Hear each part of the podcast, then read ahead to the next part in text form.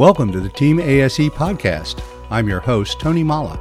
And in the next 10 minutes or so, we're going to be sharing some information, insight, and inspiration on a variety of topics for individuals already working or thinking about a career in the automotive industry.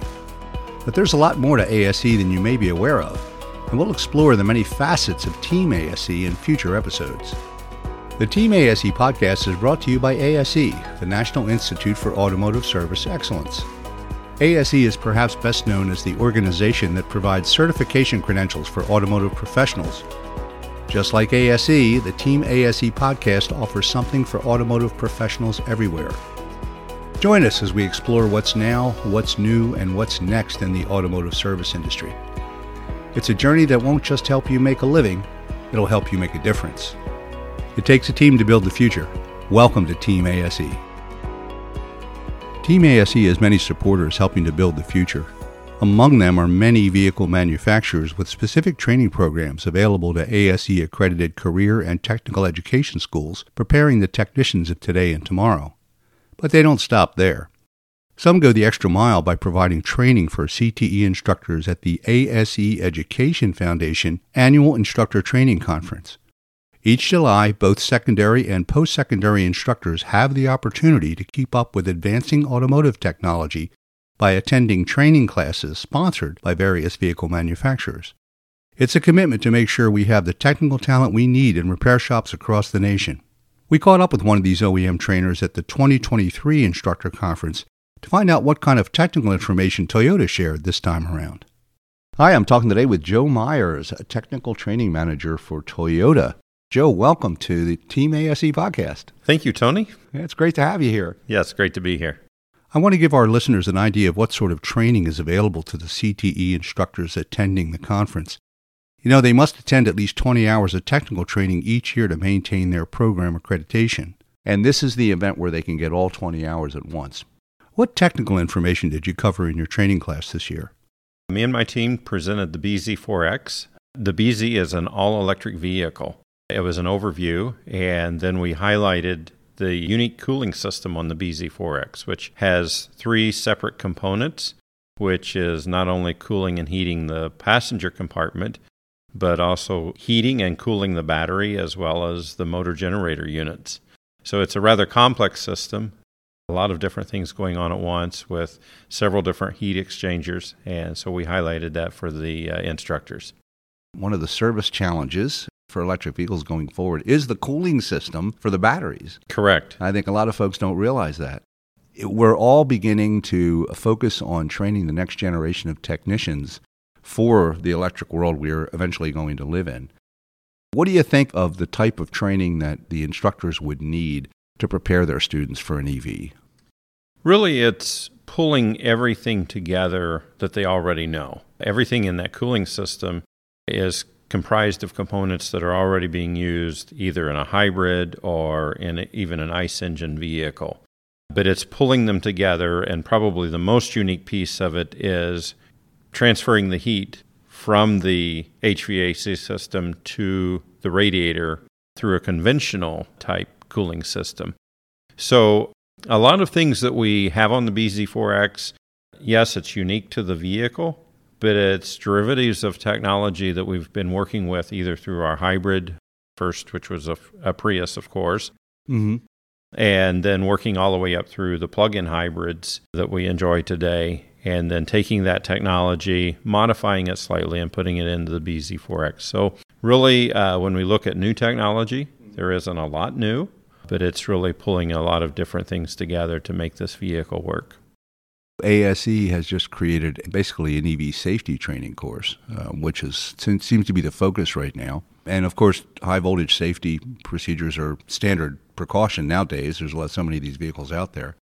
But what, in your opinion, do you think uh, should be next when we're thinking about what direction should we move in with the training for tomorrow's technicians? Is the safety training a great place to start? I believe that's the most important place to start. And if the technician has proper understanding of the safety features, then that will make it much easier for them to be able to move into the diagnostic pieces of this. There are a lot of unknowns with the BZ4X and with the electric vehicle in general. yes, there are some car companies that have had a total electric vehicle out there for a while, and we can pull from some of the things that they have learned. But this is a new venture. We don't know what this vehicle is going to look like 10 years from now. Where are the wear items going to be? What are the problems going to be that uh, our technicians encounter? So I think it's going to be a rather moving target mm-hmm. as we go forward, and we're going to have to adjust very quickly on the fly. One of the things that we've done over the past two years is we have made adjustments inside Toyota, especially with our training, with the technology. Things have, have moved and shifted very quickly. And historically, that has not been the case with vehicles. We have been uh, rather methodical which we are being very careful about our changes with the vehicles. But with the EV, a lot of new challenges, a lot of things that are, we're having to address very quickly and in a short amount of time. To me, the obvious thing would be electrical skills, basic electricity, that sort of thing. And diagnostic skills. I imagine a lot of the diagnosis will be done using scan devices, just as we do now. I know we always talk about what's different about the EVs, but when it comes to your basic training skills that you need to work on any vehicle, things like brakes, tires, steering, and suspension, is there a lot of commonality or enough commonality in the EV in those structures that what the uh, students are learning now will carry through? Yes. So students that are learning to disassemble engines, reassemble engines, all of those skills to use something as simple as a ratchet or a torque wrench, all of those things are critical with the EV vehicle. So those skills are very transferable. You referred to the electrical. Probably one of the biggest challenges that we uh, see moving forward is training the students on the bare essentials and the foundational knowledge of electrical. Oh.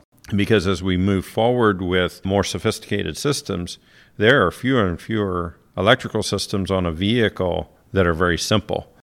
When I started out, there were a lot of very simple circuits on a vehicle something that was controlled with a relay. That has all changed. Everything, for the most part, on a vehicle is now being controlled through a processor with networking. So, training the student just on basic electrical is starting to become the bigger challenge. We have plenty of high end technology once they have that understanding, but getting them to that point uh, is, the, is the bigger challenge for us. You had mentioned that we really don't know what the maintenance and repair challenges are going to be. But has there been any indication of the direction we're going with that sort of thing? I mean, obviously, they're still going to need occasional brake service. Obviously, there's no oil changes, but there may be some other, for example, coolant changes because of the cooling system for the battery. Well, the characteristics of what constitutes maintenance change in a major way or in any way when it comes to EVs versus the standard combustion engines that we're used to dealing with now? You're still going to have, for example, tire rotations, tire balance issues. I think that things of that nature may present more challenges as you have a quieter car, a smoother car. The customer is probably going to pick up more vibrations and, and issues from like tires, brakes, things of that nature. So I think that that may trend upward as far as the other maintenance, most things on the vehicle, such as the coolant, uh, we're using long life coolant for the radiator, things like that. The change intervals are going to remain the same. What we don't know are things such as programming issues, uh, things that need to be addressed like that. But you'll probably still see a, a cadence of visits back to the dealership, much like that you currently do, but uh, you just won't be draining oil during that visit. That's pretty much what I've been hearing. A lot of stuff will change. But again, as you mentioned, we're still going to rotate tires. We're still going to be doing brake service, steering and suspension. The life cycle of the vehicles is a great unknown, but the average life of the standard production vehicle now is pushing, what, 20 years almost, really? Yes. So we can only assume with fewer moving parts, as EVs are always described as having, that uh, that would result in even longer service lives. And I understand they've made some improvements in battery life along the way, too, right? They have. I really don't know enough to speak to that, so I don't know exactly what has changed, but I do know that that has, has changed significantly. What advice would you give to the high school and post secondary instructors out there who are looking at their students and thinking, what's next? What do I need to prepare for? What do you think is the best way for them to start thinking now about the transition to perhaps what is going to be the next generation of powertrains that we're going to be dealing with?